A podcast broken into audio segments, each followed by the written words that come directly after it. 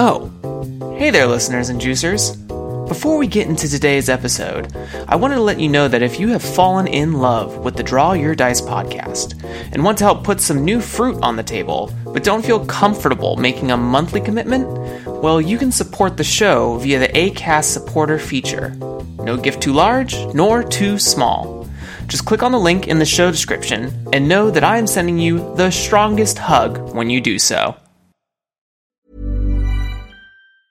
Mom deserves the best, and there's no better place to shop for Mother's Day than Whole Foods Market. They're your destination for unbeatable savings, from premium gifts to show-stopping flowers and irresistible desserts. Start by saving 33% with Prime on all body care and candles. Then get a 15-stem bunch of tulips for just $9.99 each with Prime. Round out Mom's menu with festive rosé, irresistible berry chantilly cake, and more special treats. Come celebrate Mother's Day at Whole Foods Market. Hi, I'm Daniel, founder of Pretty Litter. Did you know cats tend to hide symptoms of sickness and pain? I learned this the hard way after losing my cat, Gingy. So I created Pretty Litter, a health monitoring litter that helps detect early signs of illness by changing colors, saving you money and potentially your cat's life. Pretty Litter is veterinarian developed, and it's the easiest way to keep tabs on your fur baby's health right at home. Go to prettylitter.com and use code ACAST for 20% off your first order and a free cat toy. Terms and conditions apply. See site for details.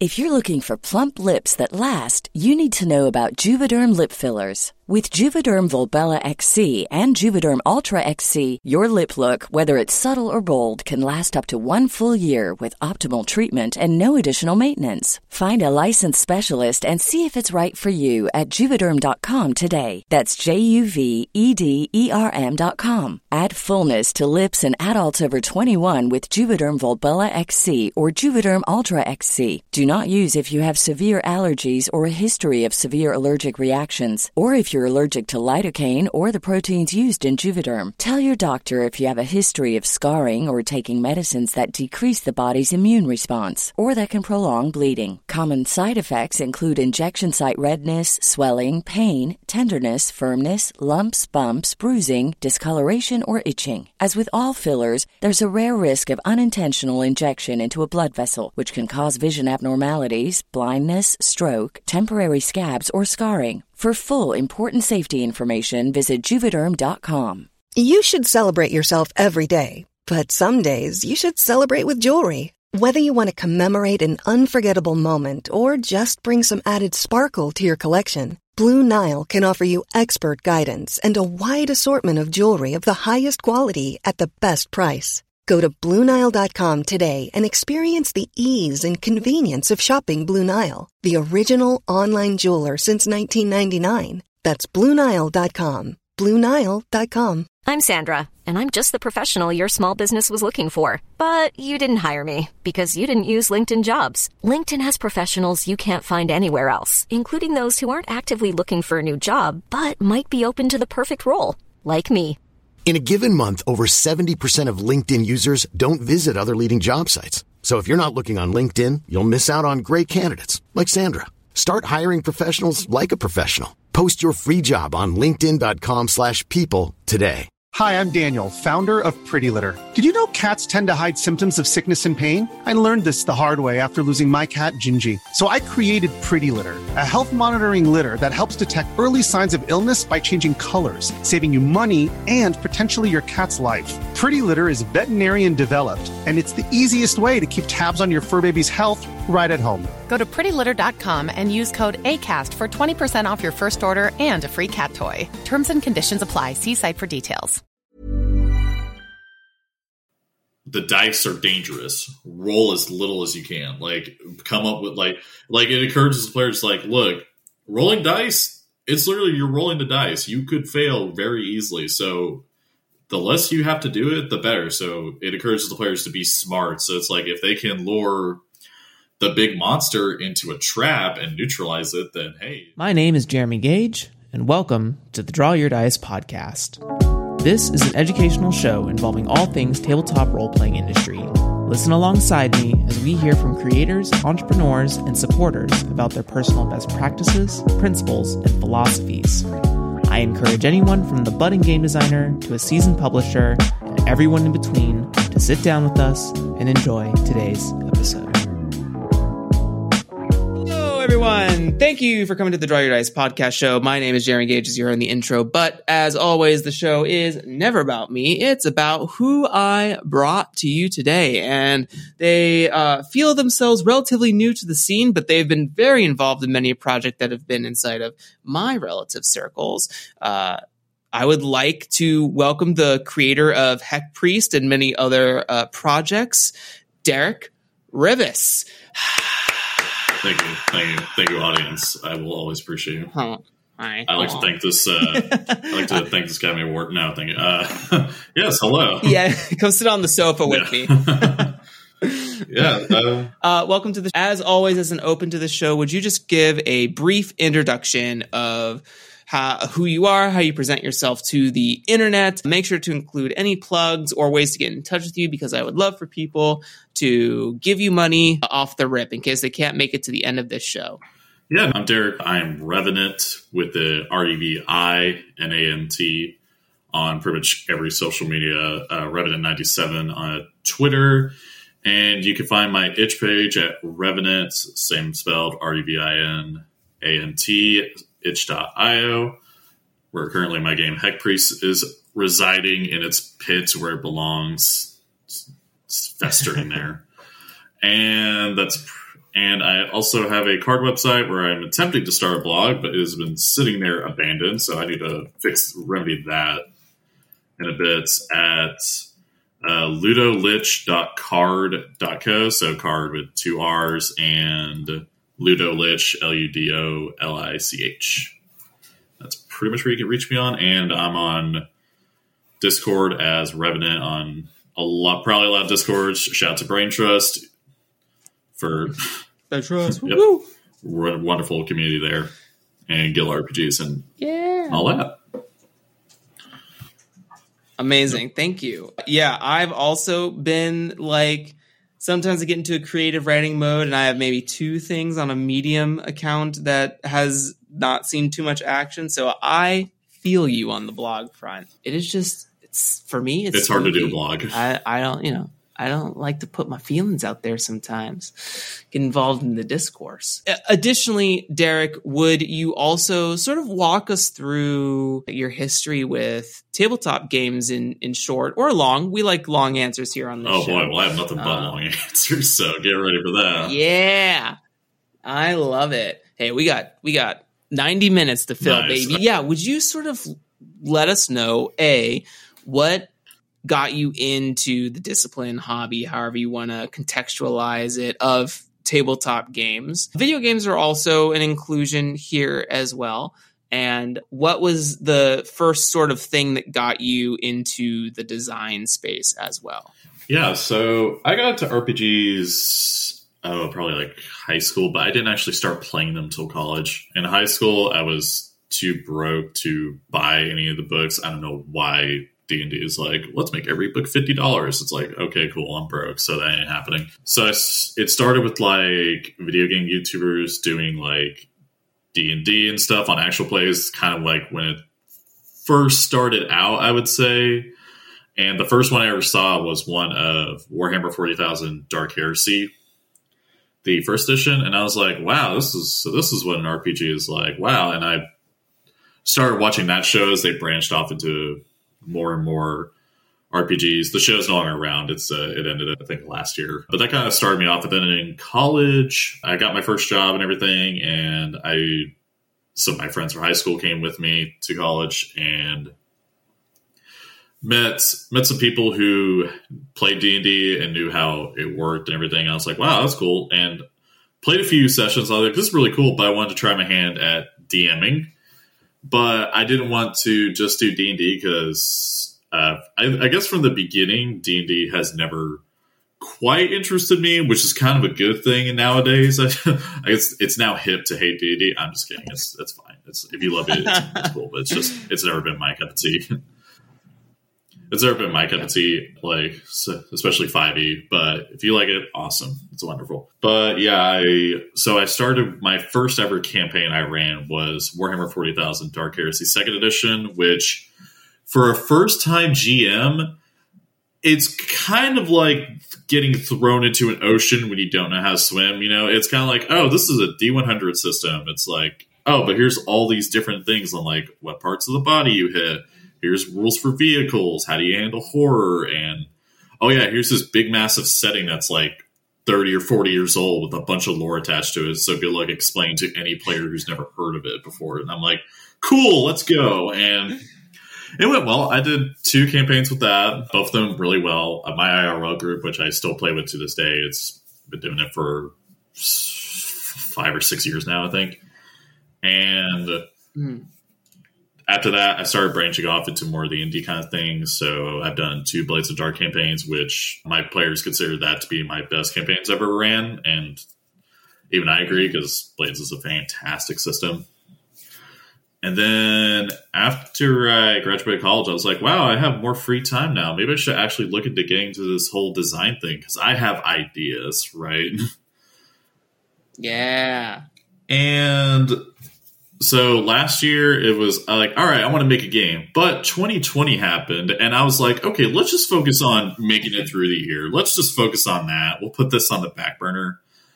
And then this year rolled around i was like okay it's slightly better. We can we can work with this. And that's i started joining more discords and tried to be i was like okay i'm gonna be more active in these because because otherwise i'm never gonna you know make connections or get anything done and mm-hmm. I just started following more.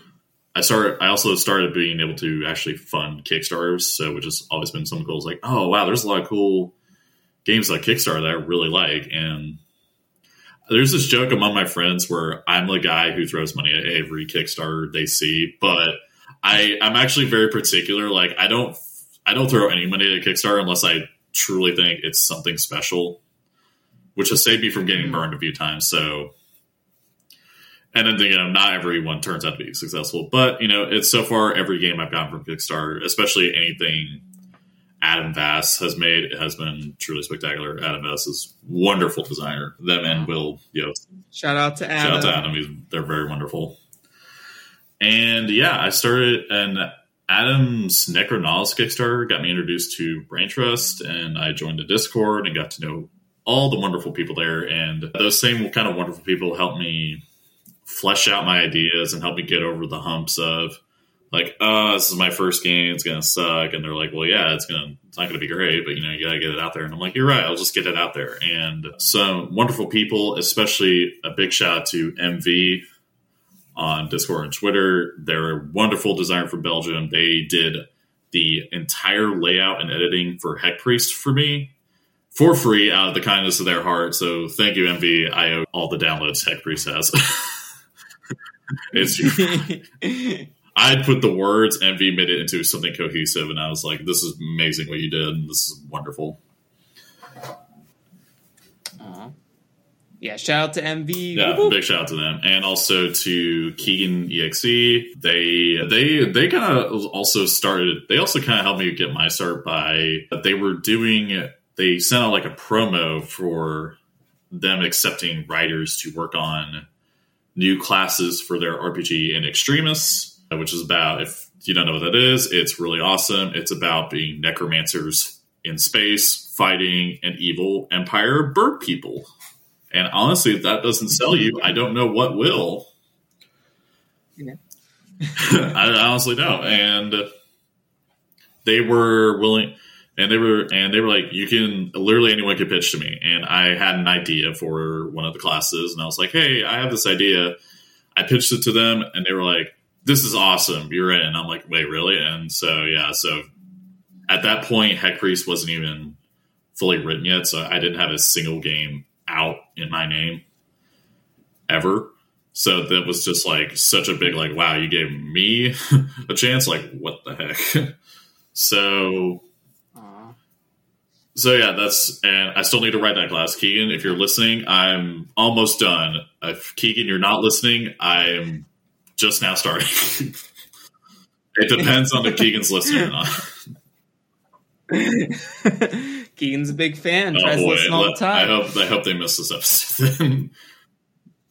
I'm just getting started. No, Keegan's been wonderful. They haven't really been pushed to deadline, and I'm still I'm still uh, wrapping my head around how I want to handle the class. But I got a good idea of where I want to go with it. So hopefully, I can get that out there for them to see. And that brings us to today with Heck Priest, yeah? Yeah, Heck Priest. That was honestly, in terms of anything I thought would be my first game release, Heck Priest was kind of like the most unlikely one, in my opinion, for me to get out. Generally, so the way I generally have game ideas is like I'm usually influenced by like a media of the day in my head, where like that whole hmm. day, part of basically like I'll get latched onto a certain piece of media or something that entire day, and it basically that's all my brain will think about in that in terms of creativity. Oh, I've totally been there for Yeah. sure. I just I can't. Yeah, that's how my brain works. But then like the next day will happen. It's like, eh, I don't really care about it anymore, and I'll latch onto something else. So Yeah. it's just that's how it works, and I've learned to just accept it and not try to fight it. But yeah, generally, like I get an idea about something, like what if it, like what if you could do this, or like what if, how would this translate to mechanic? Usually, video games. I've been, I'm a huge lover of video games. Have been since I was a small child, so that's never gone away, and it probably won't ever. So I'm really interested in how video games and tabletop RPGs intersect and like how they can share ideas, like how something that works in tabletop RPGs might work in video games and vice versa. Mhm. And yeah, so I had a lot of ideas, and generally the one with Heck Priest started out. I was really into Doom at the time, especially the new one, Doom Eternal, which came out last year. And with that, it was like you're playing as the Space Marine dude who's really cool and is just massacring demons left, right, and center. And I was like, what if you're the demon that somehow survived all that, and now there's a bit of a power vacuum in hell that you now have a chance to fill? And I mm-hmm. was like, how would this work? And so I just started jotting down ideas, and I didn't want to write a syst- an entire system for it because I was like, this might this is like a really small. I don't want to like put this much time and effort into this when it's just like a small idea ahead of time. And I was looking at systems, and right around that time, John Harper, the creator of Blades the Dark, announced that one of his one of their previous games, Lasers and Feelings, was Creative Commons now. So basically, anyone can now make and sell any content based off Lasers Feelings and just rip the rules wholesale for it. And I was like, huh, this might work. So I read through it. You know, again, Blazes Feelings, if you don't know, it's like a very small game that fits on like one page, one landscape page of PDF, and just it does a lot. It's very story focused, and uh, you have like two stats, and depending on they're on like opposite sides of the spectrum, which I thought was very cool. So if like if your stat is more towards a higher part of the spectrum, you're leaning more towards feelings. I think if I got that right, I could be getting that wrong, but and if it's lower, you tend towards lasers, which means you're more logical and focused. So I was like, huh, I want to try this. So with the Heck Priest, uh, you're generally assumed to be a human who was decided to be a priest of Heck. When yes, I, I Heck with H E K because I wanted this to be like kind of harken back to Doom, where it's like it's really violent mm-hmm. and like dark at times, but it's also very silly and it knows it and it knows how to poke fun at itself and have fun with that. Mm-hmm. That's kind of the aesthetic I wanted to go with it. So it's called Heck. You know, it's Dark Forces of Heck. The Dark Lord is probably named Heck. In your game, it might be completely different, but hey, that's what I ran with. And so you're a human who joined the forces of Heck to basically attain Dark Infernal power. And after the Murder Star Marine, which I always bolded in the game text to show like how powerful they are, basically destroyed like all the leading demons of Heck and left you and your other priests alive, whether they didn't think you were too much of a threat or not, is up to you but I started with that concept of okay, you're a human, but you're trying to join. You're trying to be more demonic, so you have that kind of like human mentality still. So the two stats are mm-hmm. Heck and Tech. Tech spelled T E K. Again, shout out to Brain Trust for helping me name these stats. They were wonderful. I was like, wow, this is great. I love it. Heck, Heck Tech, yeah.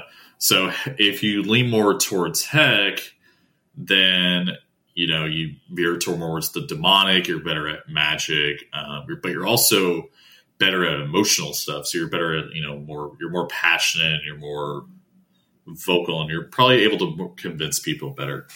But if you lean more towards tech, then you're better with machines, human technology.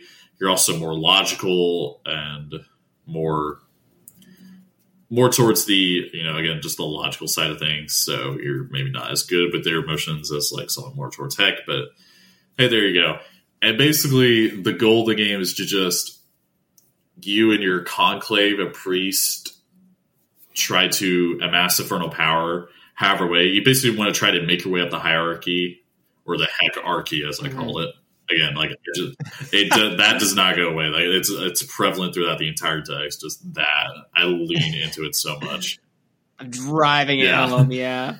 And with that, it's basically like it's kind of like it's the same like Lasers feeling mentality where for people who don't know, it's your crew your crew members on a spaceship. The captain is wounded and basically you're just trying to get up to space adventures.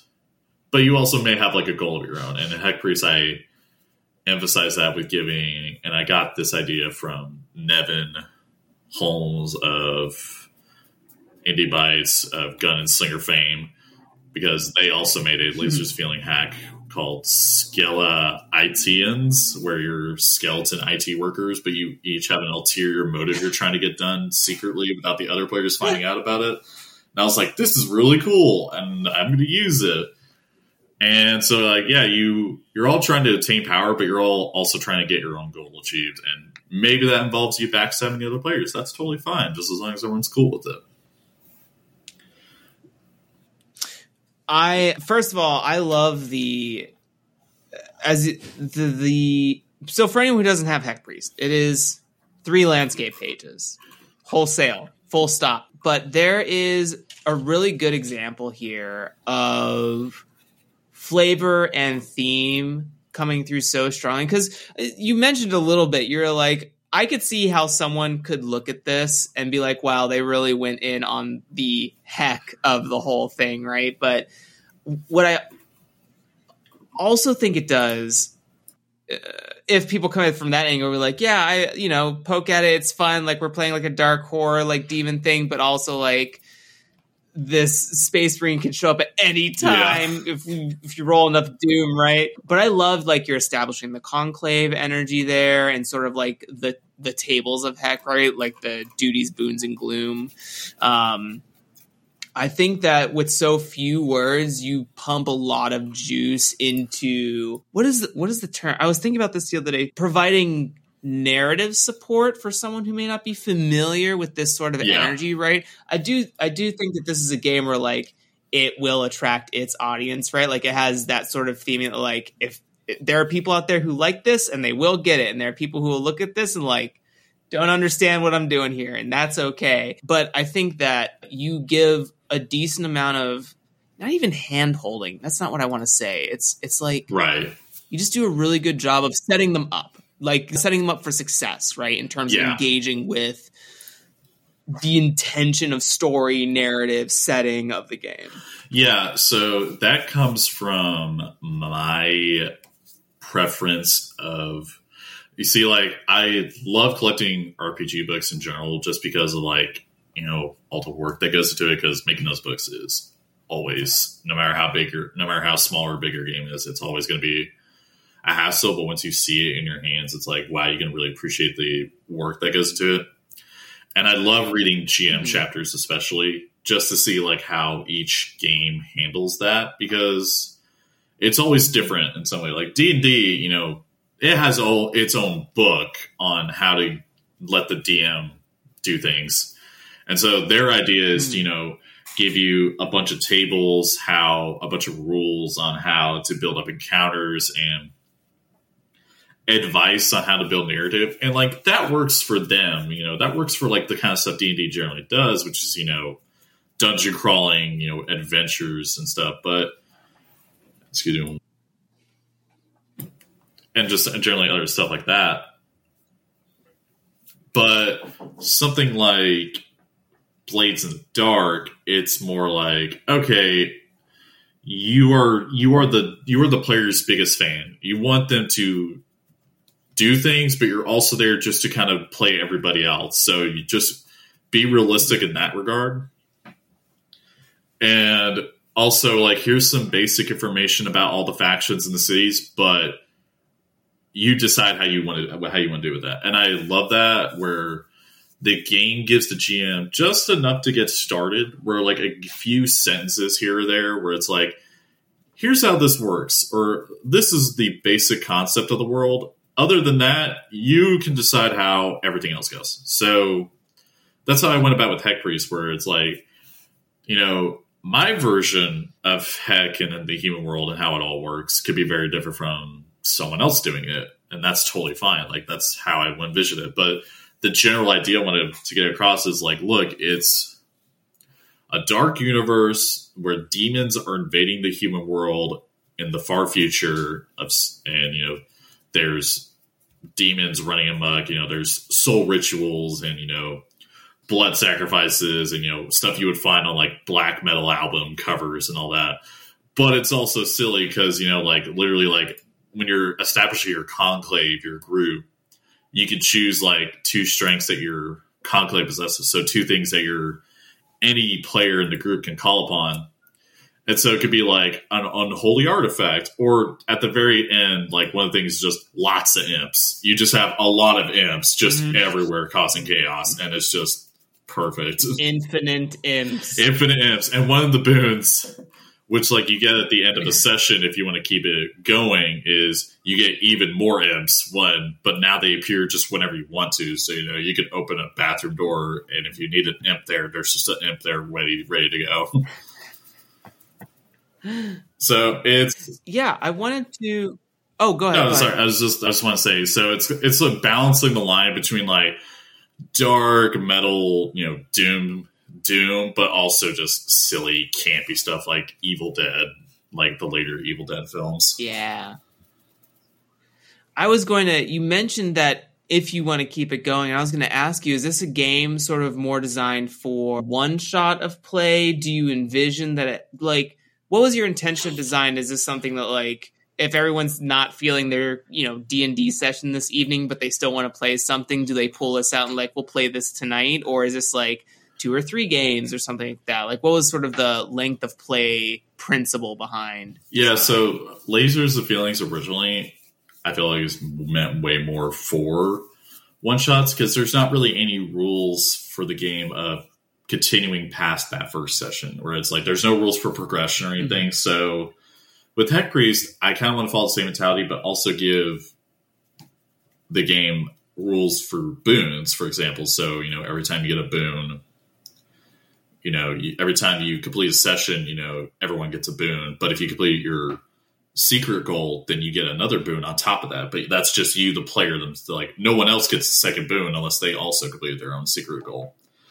And mm-hmm. with that, I that's kind of like the basis. And I told, and basically I state in the game text like the goal for the players is to be ascend to become the top of the food chain, basically in Heck so whether they get that done in one session or four is entirely up to you know the table and the GM. So if they decide like, oh, I want them to go through a journey to do this, like cool. There's like a lot in the game to get you started. You know, there's like at least six missions you can do, and if you want want to make your own, go for it. Like just do what I did. You know, basically just look at the game text and see how I did it because the duties, which is basically like, oh, here's like a session goal, which I got from Lasers and Feelings, is really just like two or three sentences a piece, but it gives you so much to start. Like you could build off of that in so many different ways. So mm-hmm.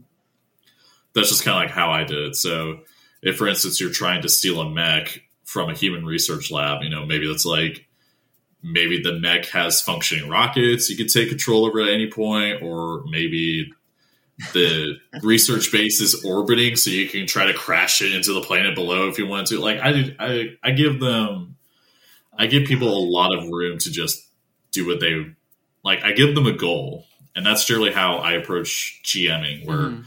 I give the players of what they're trying to achieve. Like you're trying to figure out what happened to this dude's family when they went got lost in the woods, but I leave it up to them how they want to do that. So it's like how like how do you figure that out? So I don't. Yeah. I try not to Present sketch out the opportunity routes. or problem.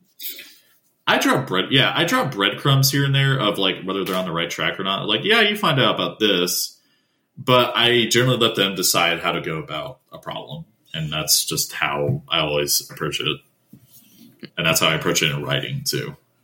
Mm-hmm, mm-hmm, mm-hmm. I hate like I hate railroading unless I, I love it. I think no good.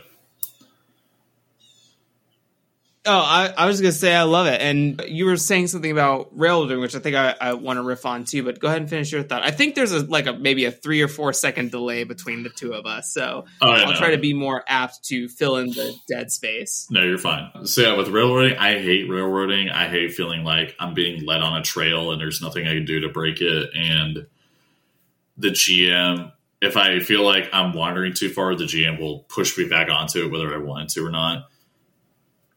And grants, but I, I do like it when they're trying to tell a story and like the GM is willing to let me have some breathing room to kind of do my own thing, but still stay within that confines of the story. Like, like I'm willing to work with a GM. You know, it's like a two way street. You know, it's like don't lead me onto something I don't want to do, and also I will help you try to tell the story you want to tell. So Mm-hmm, mm-hmm, mm-hmm.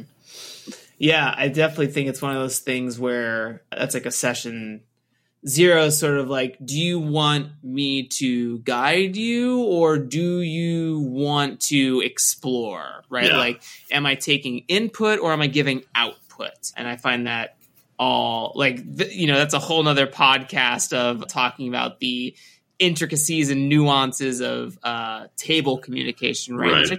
Should totally do a blog article. But yeah, I think I think if I had to go to like my favorite piece of of what's happening here in Heck Priest, I like the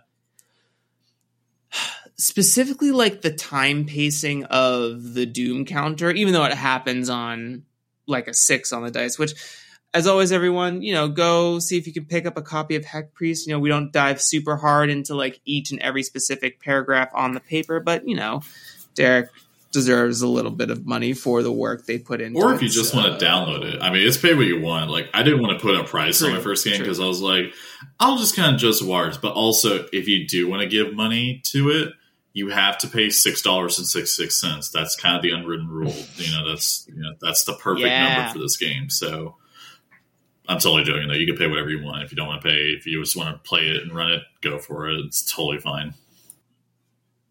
Hey, I push. I push for the dollars. I push for the dollars. I'll let you push for me. You- I, I will. You bear the guilt. For, like I'll be guilty. I'll feel guilty, but you do it for me. I won't feel as guilty then. I love the Doom die, and I love bringing in the Murder Star Marine. Right, like I what I like Yeah. about that piece of tech is the is the clock of it. Right, it's like he is coming regardless, like whether that is now or whether that's in six dice rolls, you will be seeing. And I also love that you like. I like the sort of lean into of like this guy can't be stopped. Yeah. like you you're not you're not killing him. It's not it's not a possibility. I didn't write it into the game that way. If someone wants to add that in, I'm sure they will do that. But I don't know. I think it's cool. I think it's like this what is it? It just makes it feel it brings that horror element to the game a little bit in reverse, Yeah. right? You're the demons. This is just a dude in a hyper like Magitech suit and He's got every gun Uh, known to man and demon and his arsenal. every crazy ass gun, apps chainsaws. But uh, yeah, I I like that it. Yeah, it's sort of like this Dark Soulsian. Is that a is that a term? Oh, it's a term now. Dark Soulsian. Yeah, feel free to have that for your for your blogs, everyone. Uh, yeah, it has sort of like this Dark Soulsian like this boss is too hard and like we stepped into the wrong area sort of thing which i like about dark souls but it's also like this thing that you like have to play with right i think one of the shortcomings of d&d is that the second you give something hp it is defeatable and you'll be surprised about how quickly it can be defeated when you have six players at the Oh table. yeah, no, trust me, I, I ah. know that personally. I think every DM knows that Yeah. personally. God, and then you ramp it up so hard that you just like, oh, it's a total party kill if I keep going in the direction that I'm. Look at this boss I spent. Rest in peace. Look at this boss I spent five hours designing. Oh, you killed in two turns. Cool. It's sad. You're just sad. You're just Uh, sad afterwards. You're like, oh.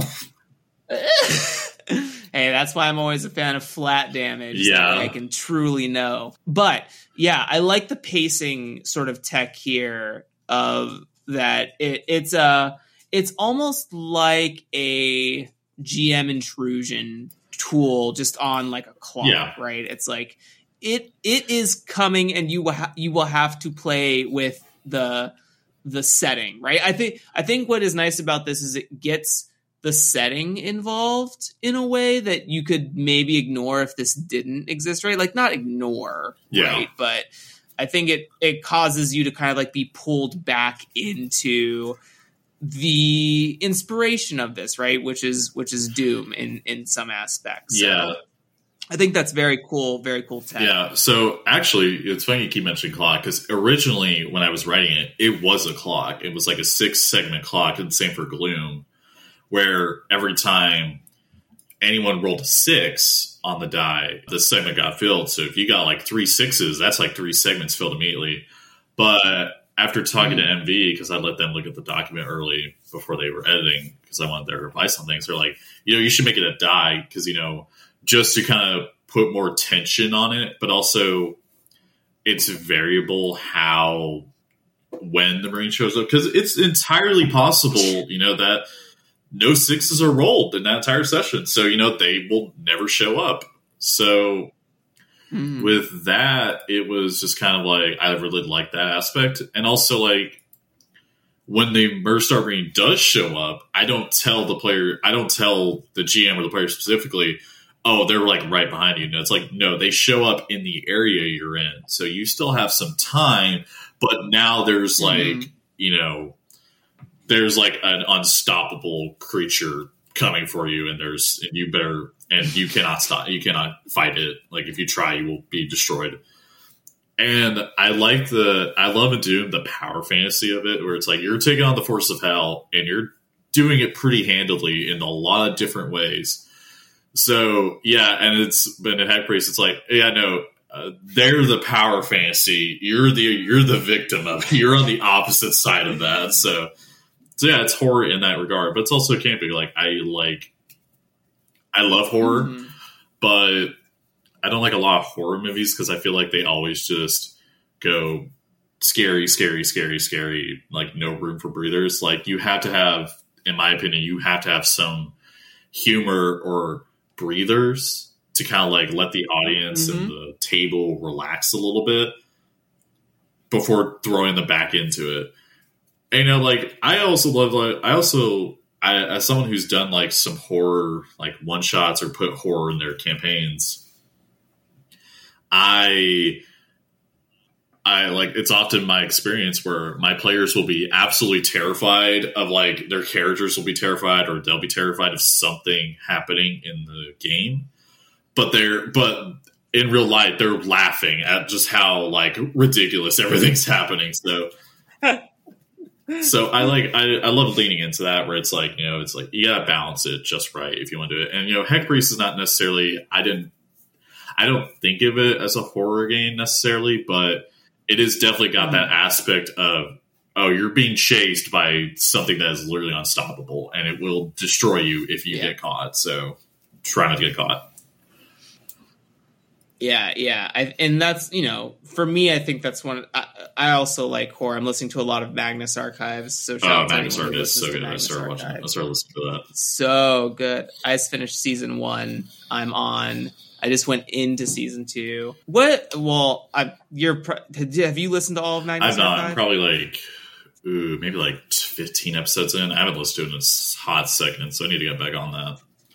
But Sure. Quick, quick segue though. I'm always interested. Like, what what episodes like kind of freak you out? Spoilers for Magnus spoil- Archive, I suppose. If you're, um, yeah. I'm always interested because different episodes freak like freak people out, right? Like, I, I, I think that's very fascinating. I always like how there's a bit of a twist at the end where the archivist Yeah. is, or Jonathan Sims is like, oh, but this was never actually written, or this was actually written by them. I say one of the freakiest ones was the one where it's the it's the daughter of a guy who in the news was convicted as a serial killer because he kept killing people oh yeah, but yeah, yeah, yeah. it's but throughout the story you know it seems like oh he's killing like monsters disguised as people through like a ritual and Mhm. if he didn't do this Mhm. weir- worse stuff would happen to people and i think another one of my favorites is the world war one episode with the pipe yeah, yeah. The Pied like the, just a description of that Piper gave me chills, but I envisioned it so well and I love it. And I was like, I was like, so is this like a war god or something? Because this is just awesome. yeah. Like that's really cool. Like yeah. I also like just kind of like war story. Like I like war movies and stuff. I come from like Mhm. a military family and stuff, so you know I kind of like grew Mhm. up with that, and I like exploring those different aspects, like the horror of war. Like, like you know, like war is pretty terrifying. So you know, to just exploring that aspect, like I feel like games in general should do that more. Like we don't really see a lot. We see a lot of war games, you know, like you know, like first person shooters and all that, but we don't see a lot of games where it's like, yeah, no, this is a horror game, but it's set during a war. So you know, good luck with that. I think there was one. I think I remember a trailer for there's someone's making a video game where it's a World War One horror game, and I was like, this is really cool. And I don't know if that's out. I should really look into that. But yeah, that's just kind of like I just love horror. I love horror that does it well. Like I I, I hate Mhm. cheap cheap jump scares. Like I hate jump scares that don't aren't earned. Like if you if a movie just throws a jump scare at me out of nowhere, like I feel like you haven't earned Yeah, that. it's a- like you need to build up to it. Yeah, it's about the the tension versus the adrenaline, Exactly. right? I think a lot of those like jumps jump scare things are like the adrenaline rush of horror, where I like the more of like I don't want to say thriller because I think thriller is kind of its own energy as well, but I love like even monster movies that just have a good tension Yeah. about them. Like they kind of like strap you into the roller coaster and then it's like slow slow slow slow moving a little faster di- quick dive slow slow slow like but never like lets you off the ride the whole way right? I think is what Yeah. i'm saying. Like there definitely is like a slow down pacing but it doesn't let you off and i think those are like the really good yeah ones so what the game the, the thing that got me into horror was the video game pt which was the teaser for silent hills which sadly got canceled. So much potential. Aw. but that game did so well. Like i i've never personally played it. I only watched a youtube playthrough of it. I watched it in the mm-hmm. morning with the lights on and I still felt terrified and I looked into my dark kitchen. I thought I saw something there and that scared me. And I was like and that game only really has like two or three jump scares in it max and and it's like 40 or, mm. or 40 to an hour long playthrough. The rest of it is just tension and just psychological and just leading the player on into thinking something's going to happen and when it doesn't they they just get even more tense and frightened and and I love Silent Hill series in general because Silent Hill generally doesn't do jump scares a whole lot. It's it relies more on that psychological aspect, which I really love. Yeah, I there's a great example of like again more spoilers for Magnus Archive, I suppose, but there is. Oh, do I talk about this? No, I don't think you've. I don't think you've heard about. It. Have you? Is I don't know if the episode "Killing Floor" is within the I fifteen don't- you've watched. Think so? I'm not sure. With, without giving too much away, the other thing I appreciate about like how Magnus Archive does horror is that it also is very aware. So for anyone who doesn't know, Magnus Archive like sort of starts out as like cryptid tales and urban legends and also explores like phobias and stuff like that and different like monster of the week style episodes with like sort of a loose main thread that starts to come to fruition later in the series. But there is an episode that do, like has an event where you are making an assumption about what will happen. This guy works in like a meat factory and he gets a little lost and at one point he's really freaking out and he walks through a door and he ends up on the conveyor belt for shuffling the cattle to a direction. You're like, oh God, are all these like imaginary ghost cattle gonna run him over on the conveyor belt and he's gonna be and then no. Like he just walks right back out.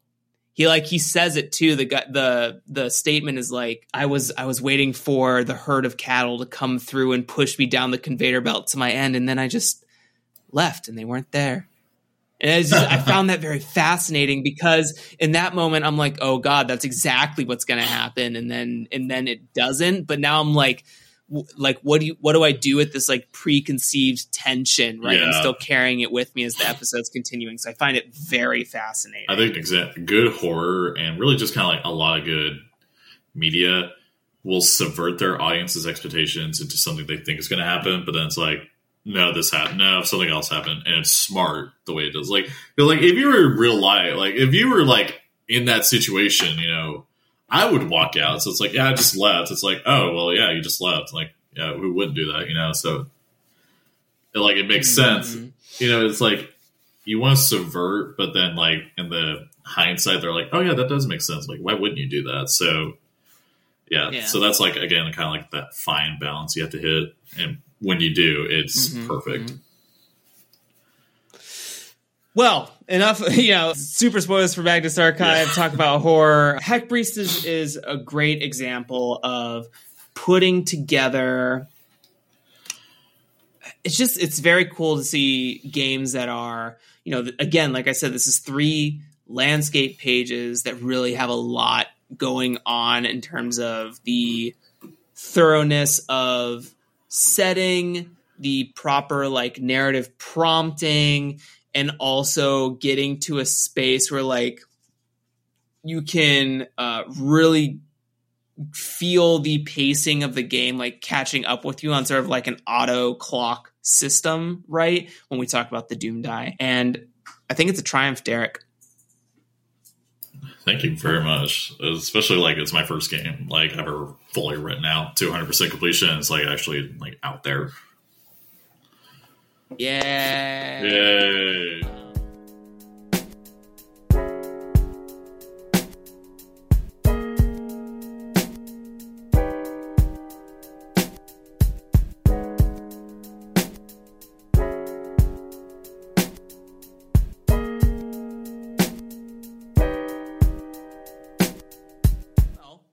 Like I said, this brings us into the sort of just conjecture lightning round episode or section of the episode. The first little bit is trends, right?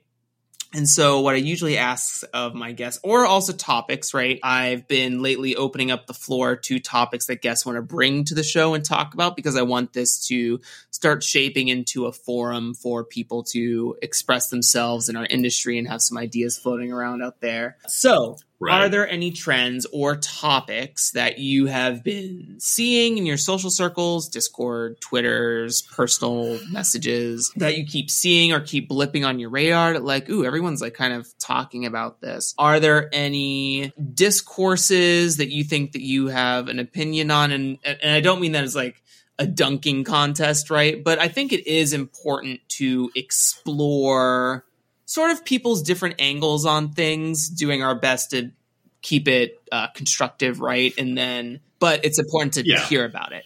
And or are there any topics or trends within yourself that you want to speak out into the ether to allow any of our listeners to run away with? Yeah, so I think like kind of the trend that I really like seeing, and I'm also like part of that trend too, is how much more open every creator is being about making their mechanics stuff open to use, like open license and everything. Because that's kind of like, like you know, uh, a lot of creators, I feel, you know, like Vincent Baker when Vincent and Meguey Baker when they started Apocalypse World, which is kind of like the you know, not necessarily the first, but like the big one in everyone's mind of like the indie RPG where it's like use whatever you want and it started like its own movement mm-hmm. in, in the industry.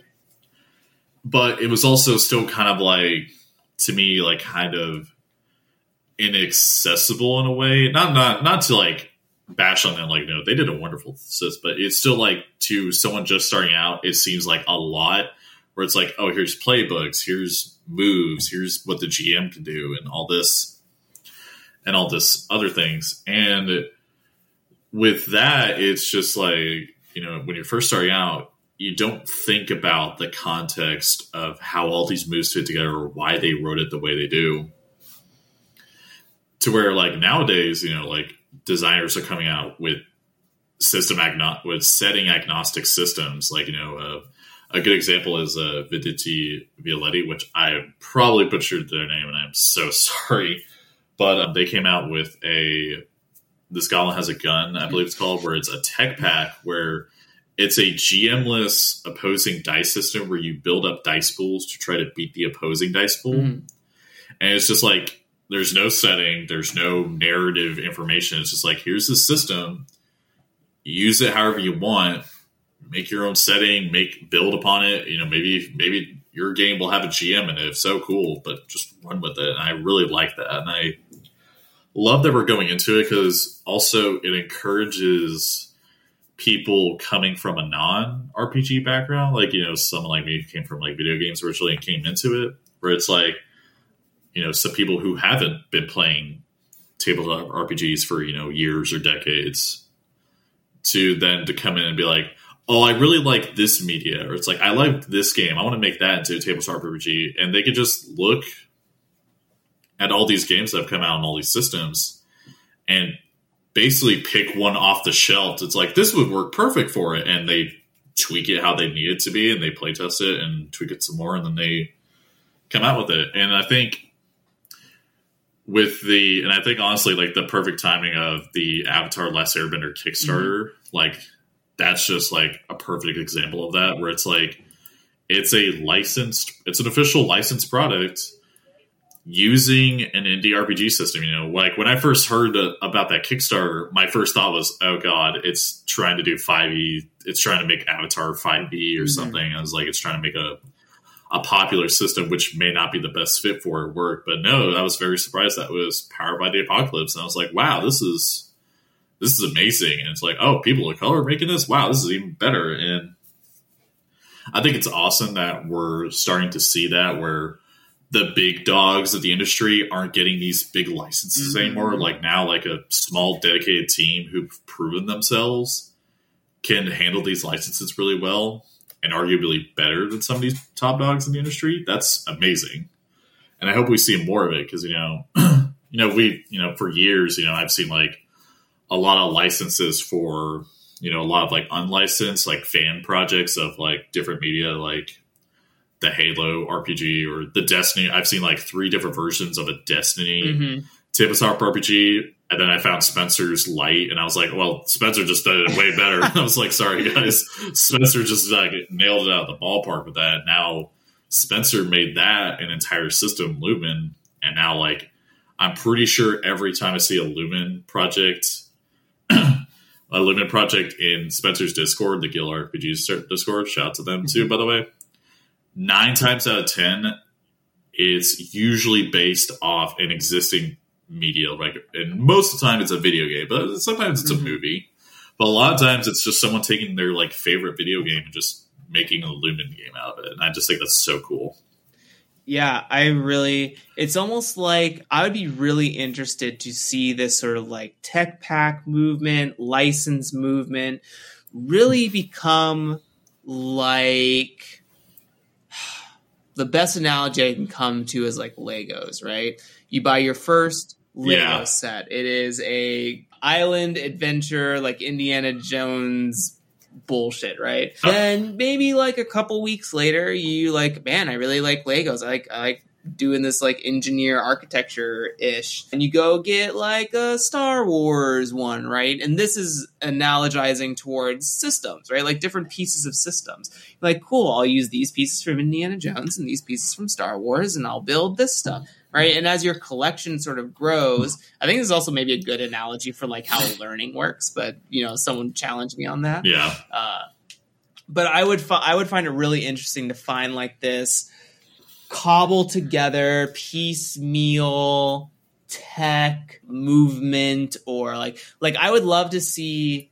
I think in Brain Trust Tech Jam Adam Vass did the 2d6 yeah. that that really explores like all the different ways you can cut, slice, and and use 2d6 and doesn't even really go into like the full depths of probability and uh, affordances and manipulation of odds for those things. But I would like to start seeing stuff like that. Like, how can you truly like push the d20 in every direction right instead of just a roll over or roll under system how can you yeah, use definitely. like the percentages or probabilities of other dice, how to use playing cards, how to use tarot cards, and not just like in storytelling facets, but are there like mechanical implications? Well, I guess those are mechanics. Uh, shoot, shoot me in the foot or something like that. But you know, I haven't seen a tactical tarot card game yet, and I'm like, I'm trying to make that happen. Ooh, Ooh, yeah. That's, that's yeah. Potential. How, who, it's like, how does that happen? How do we make that work? I will make it work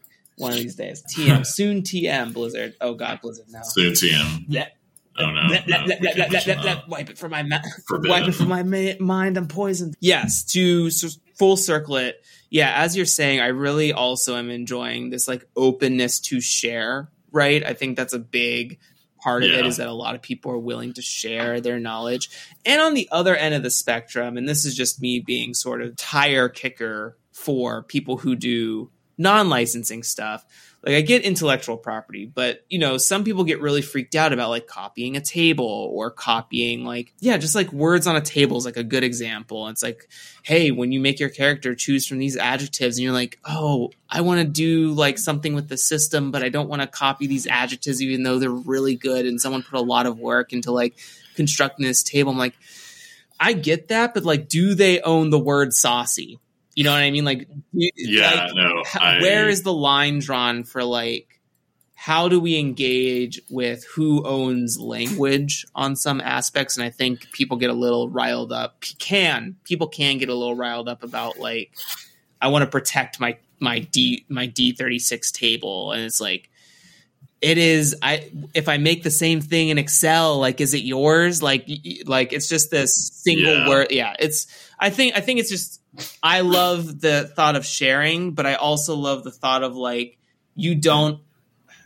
there are certain extents where i don't feel like you need a license or someone's permission to also use something from their game that is like yeah, hard exactly. intellectual property right so I love, yes, love licensing, but also B, I don't want people to feel like licensing needs to happen before they can be inspired by other work.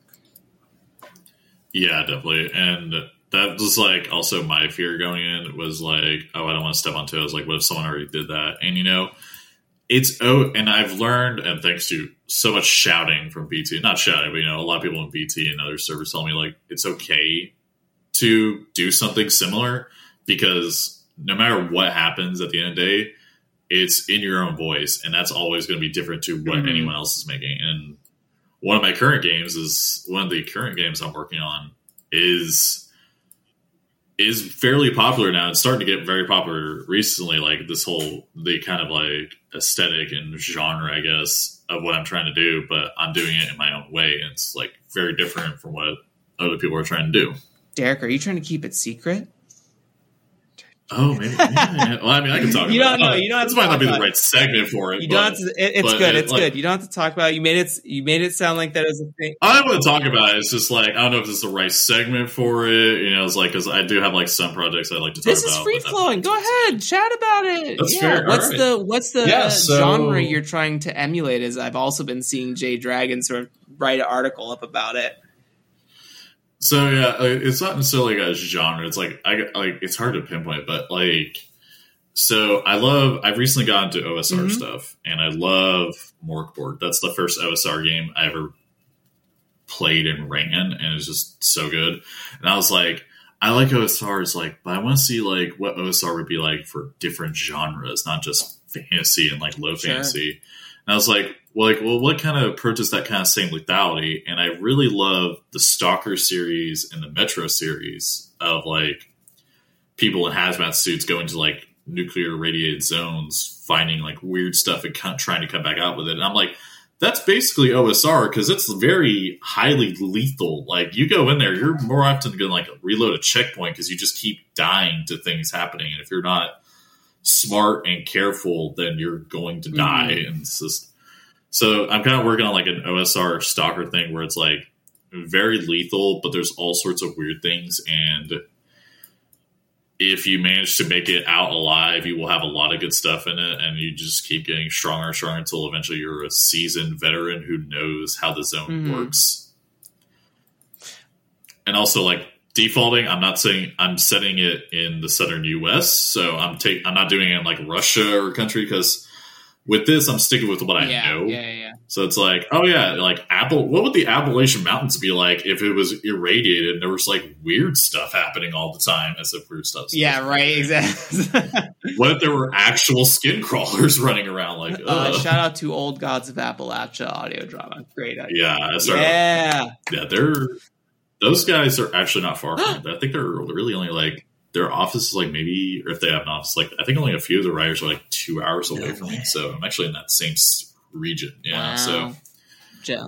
I grew up in Appalachian region originally, like near that region, so I kind of know like that whole culture and what it's like. Mm. So Old Gods of Appalachia. Like seeing it- yeah, seeing it taken to like an eldritch horror thing, I was like, oh, this is really cool. This is Yeah, love it. Yeah, I yeah, it sounds like OSR with like si- kind of a science fiction push on it in a way, Yeah. and I think that's very interesting, especially like like you talk about like sort of like nuclear radioactive things are like highly lethal and that what a great way to like recontextualize the dangers of coming from the fantasy space right because i think all all the per my uh, limited information on OSR. Really, the nuts and bolts of it are procedures and conversation, right? Like we have to come to Yeah. an agreement about like what the next move is here, and then we follow the procedures of the game to execute the the best way to come to terms with that conversation, right? And so it's more about like, especially on GM stance, it's more about like creating a. This is per Ava Ava Islam, who is a great OSR head and has been very influential to Ava's my so good. education. So shout out to Ava. But yeah, it's it's like you're constructing a puzzle box, right? A dungeon is a puzzle box, and all regardless of what your solution is, you just have to get in there and get out. Like that's the that's the handshake Yeah. we do at the table. This is what I'm doing. This is what you have to do. Feel free to bring a drill to the problem if you want to, right? What kind of started this project was I read Crisp Chris Bissette, another wonderful designer who also does OSR stuff, especially with Mörk Borg and Troika, was they were doing they were they do like Twitter threads where they read through a book and actively tweet about like what they think about these mechanics and everything. And they just recently did Mausritter, Mm. which is OSR, but you're a small mouse in a big world full of like cats, and like a cat is basically like a monster that you would need like a war band Mhm. to fight. And I'm like, that's really cool. And one of the guiding principles in Mausritter that the authors wrote out was the dice are dangerous. Roll as little as you can. Like come up with like like it encourages the players like, look, rolling dice, it's literally you're rolling the dice. You could fail very easily. So the less you have to do it, the better. So it encourages the players to be smart. So it's like if they can lure the big monster into a trap and neutralize it, then hey, and they don't have to roll for it, then hey, that works. Mm, You know, that's perfect. And so that's kind of another the mentality I'm approaching with this SR Stalker game is also like like look, you have tools at your disposal that helps you find dangers out. So rather than trying to roll to see if you can just fumble your way through it, you know, you think about it tactically, you know, think about it smartly, smart, I mm-hmm. guess. And also another thing is like with OSR is like it's a lot of like theater of the mm-hmm. mind until like it comes to combat Yeah. at least. But a lot of, like the hex crawl, like the he- I love hex crawls, but I wanted to take a different approach with the zone where it's like, oh, once you fully map out a place, it kind of loses its mystery and its magic. So with the zone, I'm toying with ideas of like it's a hex crawl, but the players roll a die, roll the dice to determine what the next hex they're going to is, and that determines like whether it's like oh it's a bandit camp or oh it's a human settlement or oh it's a nest full of creatures or oh it's an abandoned building we could search for possible treasures and stuff. And the to kind of accentuate how weird the zone is is every time the players leave all those hexes get wiped off. Like I, it's like a blank slate map again when they come mm-hmm. back.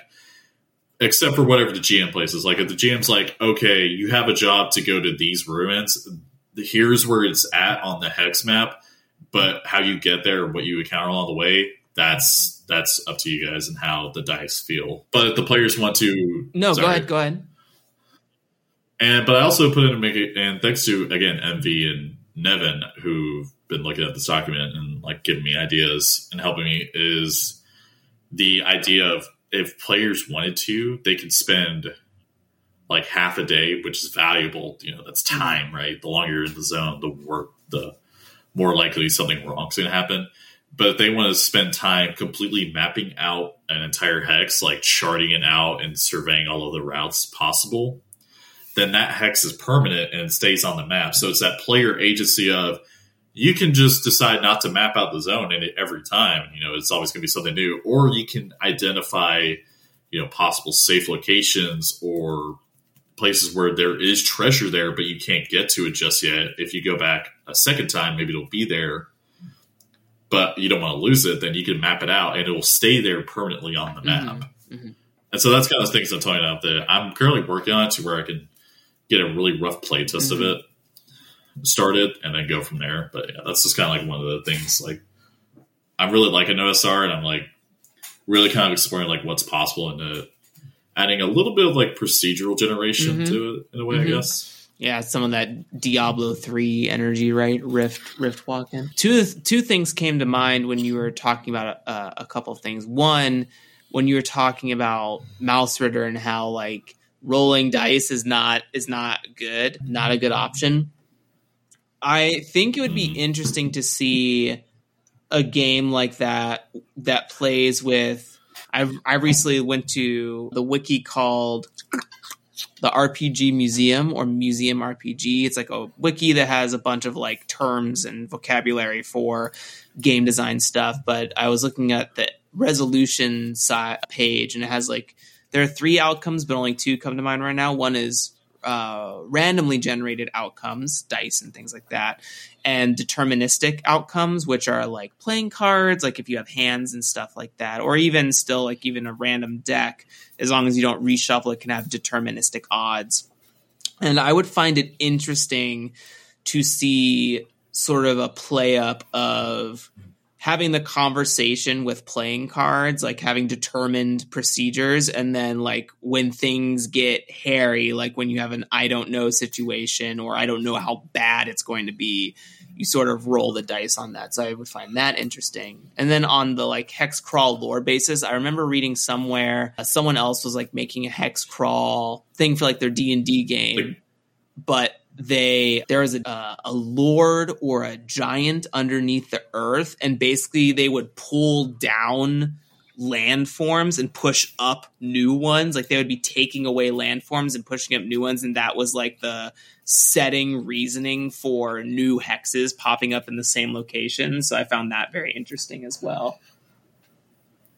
Yeah, I think that also brought to mind Adam Bass and Will were talking about talking about this game a lot on Brain Trust, where they're making like a a Fallout mm-hmm. game where it's like you know everyone takes control of a different character, but the characters may change hands a lot. Like a player might play something completely different next mm-hmm. session, but it's a hex crawl and like it's quantum, so you know like the hex could be completely different the next time you go there, and like that's definitely like that's also something I really hope they flesh out and like release at some point, whether they do a Kickstarter or what. But it's something I really look forward to them seeing. But yeah, definitely just like that kind of randomness to it. Like I also I remember I wrote an idea like it was based off Fiasco where it's like you're trying to pull like a caper or con, but you have like two mechanics. One's like the conversation where you try to steer everything into your favor, but the actual resolution mechanic is a coin flip, and there's no way to influence a coin flip. You can flip the coin, or you can roll like a one d two, but like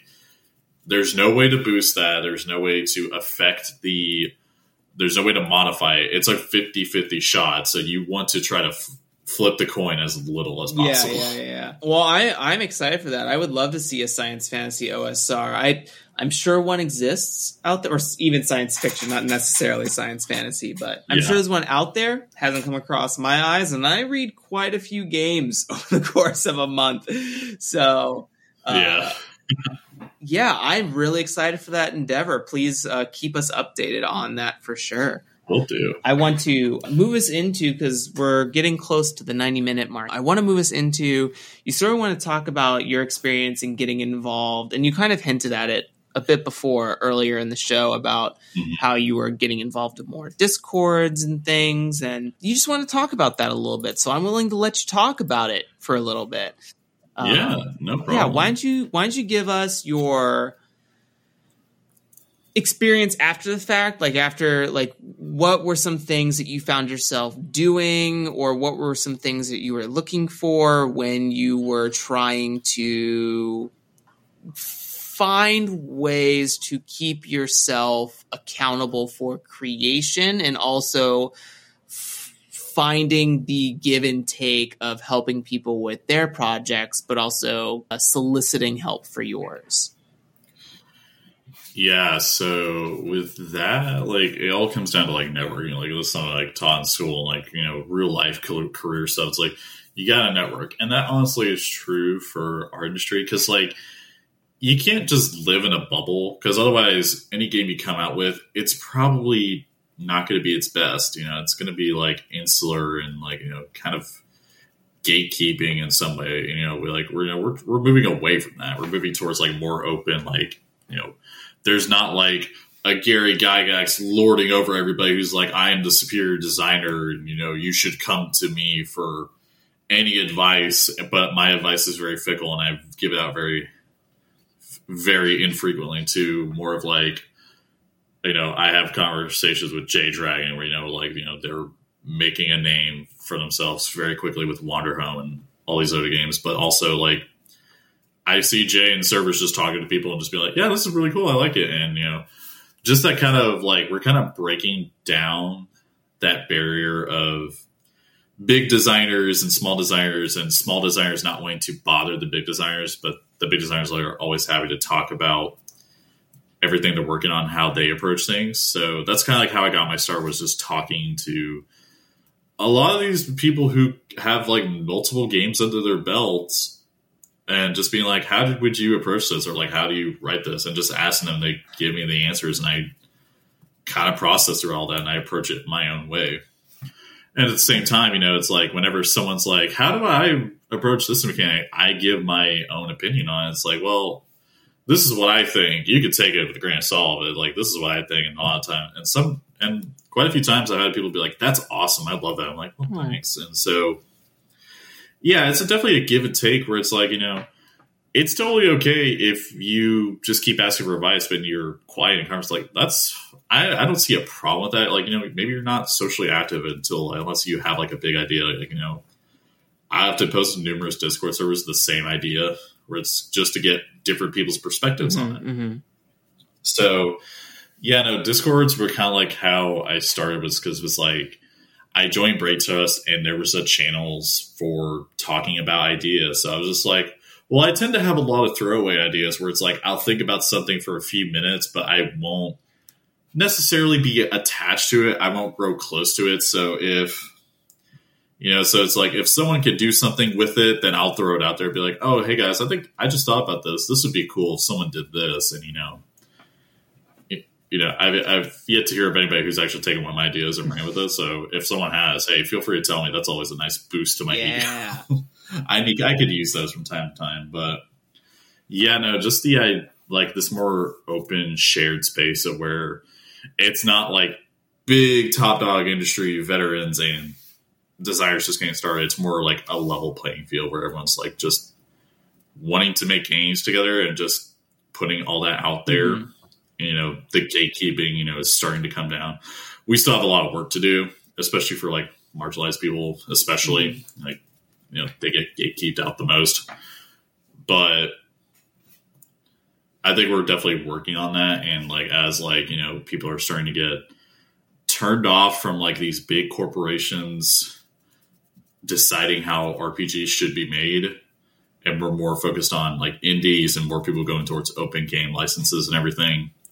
That's like really like I think we're going to see a lot more people from non RPG backgrounds start making RPGs, mm-hmm. and I'm excited to see what they'll make because it's it's going to be stuff we probably will never see before, and who knows? Maybe one of those games will be like the next Apocalypse World or the next D and D, even mm-hmm, who knows? Mm-hmm.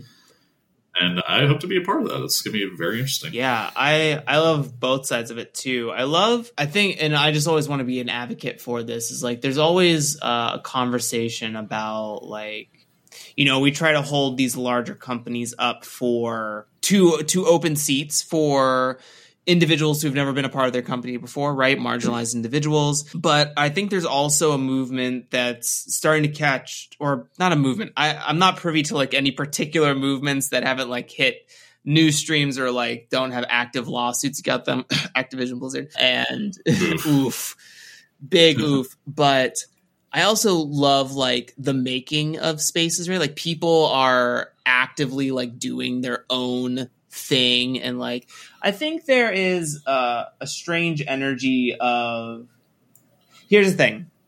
Hasbro, right? The big, the whole big umbrella. Those people are not going to give up their seats. They're not going to give up their jobs because they like the amount of money they're making. If I don't know what those figures look like, and I'm not going to look because I I don't give a shit. But like we want there's a, there's a lot of us that want so bad for other people to like make more tables, make more seats for their spaces, and it, it's kind of like an asking permission sort of uh, uh, thing. And I don't think everyone sees it that way. This is just my personal, I guess, hot take right now. But I I love like people who are starting their own companies and people who are finding their own circles and like they don't need to they don't want that share of the pie right like they don't want that d&d pie yeah. which i think some people are like they have so much money they could be giving to people who are in a, a different position than them right? And like that's good. I love that energy but like when push comes to shove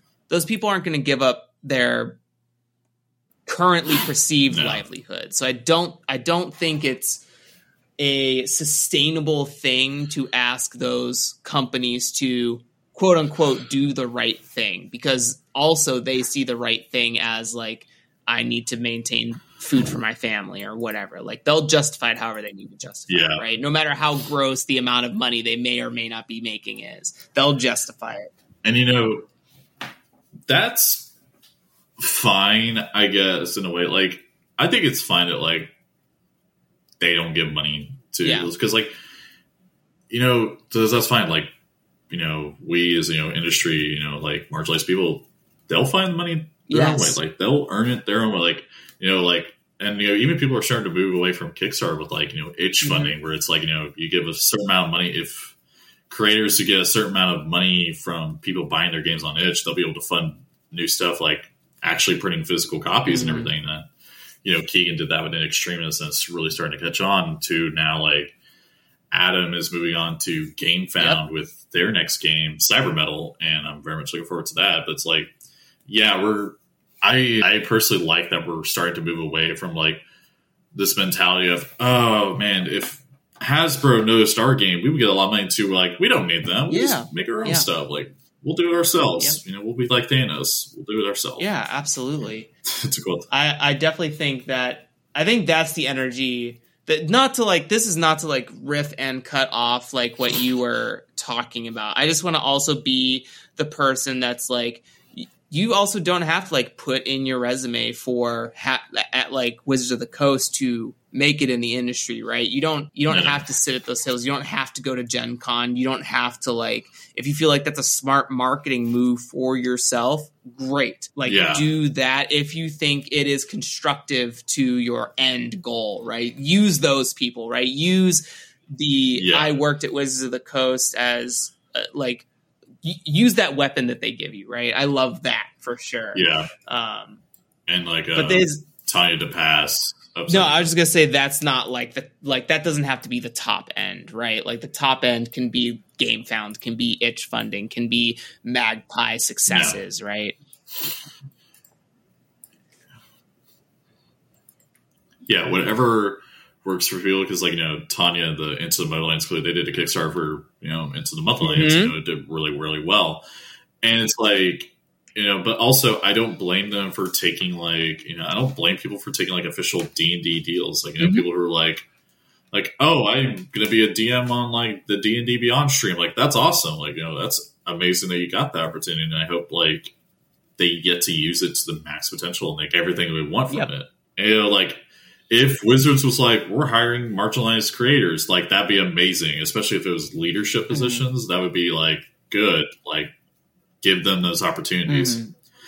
You know, it's like it's like whatever works for people. Like you know, if someone out there is like, no, I want to work for D and D. I want to make D and D better. It's like awesome. I hope you get Yeah. to do that. I hope you get hired at D and D and you get to make it better. And I hope it is better. But if someone's like, no, uh, screw Hasbro, I'm going to do my own thing. I'm not going to take any of their money. I'm going to make my own thing, but better. And like, awesome. I hope you get to do that. Yeah.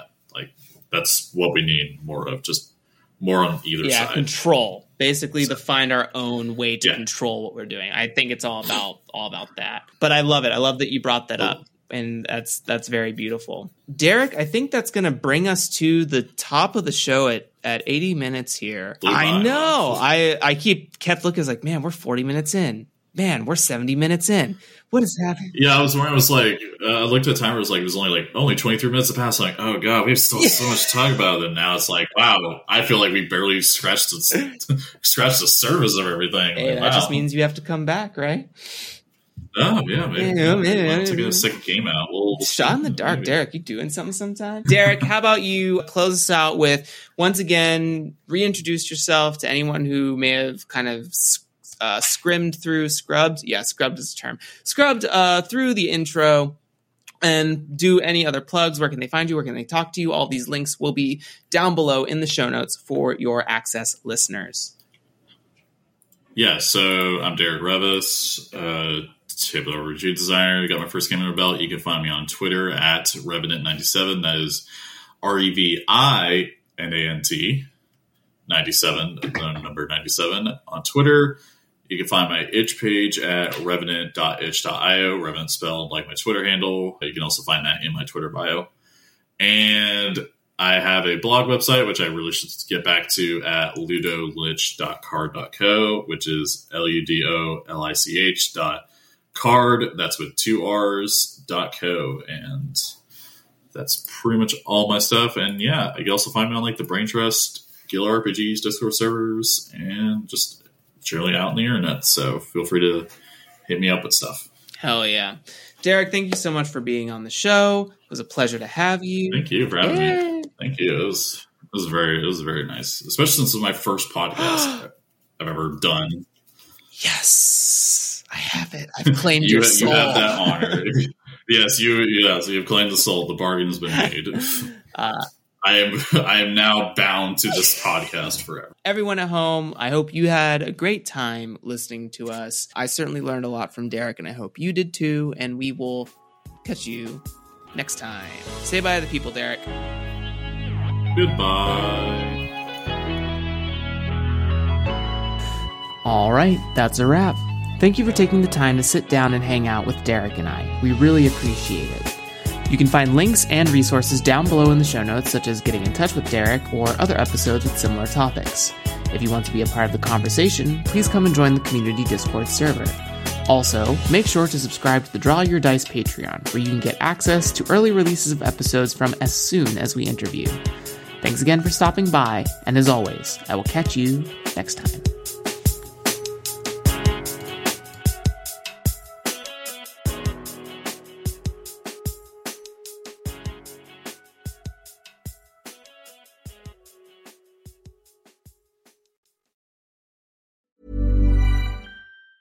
Hi, I'm Daniel, founder of Pretty Litter. Did you know cats tend to hide symptoms of sickness and pain? I learned this the hard way after losing my cat, Gingy. So I created Pretty Litter, a health monitoring litter that helps detect early signs of illness by changing colors, saving you money and potentially your cat's life. Pretty Litter is veterinarian developed, and it's the easiest way to keep tabs on your fur baby's health right at home. Go to prettylitter.com and use code ACAST for 20% off your first order and a free cat toy. Terms and conditions apply. See site for details. Hey, it's Paige DeSorbo from Giggly Squad. High quality fashion without the price tag? Say hello to Quince. I'm snagging high end essentials like cozy cashmere sweaters, sleek leather jackets, fine jewelry, and so much more. With Quince being 50 to 80% less than similar brands and they partner with factories that prioritize safe ethical and responsible manufacturing i love that luxury quality within reach go to quince.com slash style to get free shipping and 365 day returns on your next order quince.com slash style Hi, I'm Daniel, founder of Pretty Litter. Cats and cat owners deserve better than any old fashioned litter. That's why I teamed up with scientists and veterinarians to create Pretty Litter. Its innovative crystal formula has superior odor control and weighs up to 80% less than clay litter. Pretty Litter even monitors health by changing colors to help detect early signs of potential illness. It's the world's smartest kitty litter. Go to prettylitter.com and use code ACAST for 20% off your first order and a free cat toy. Terms and conditions apply. See site for details.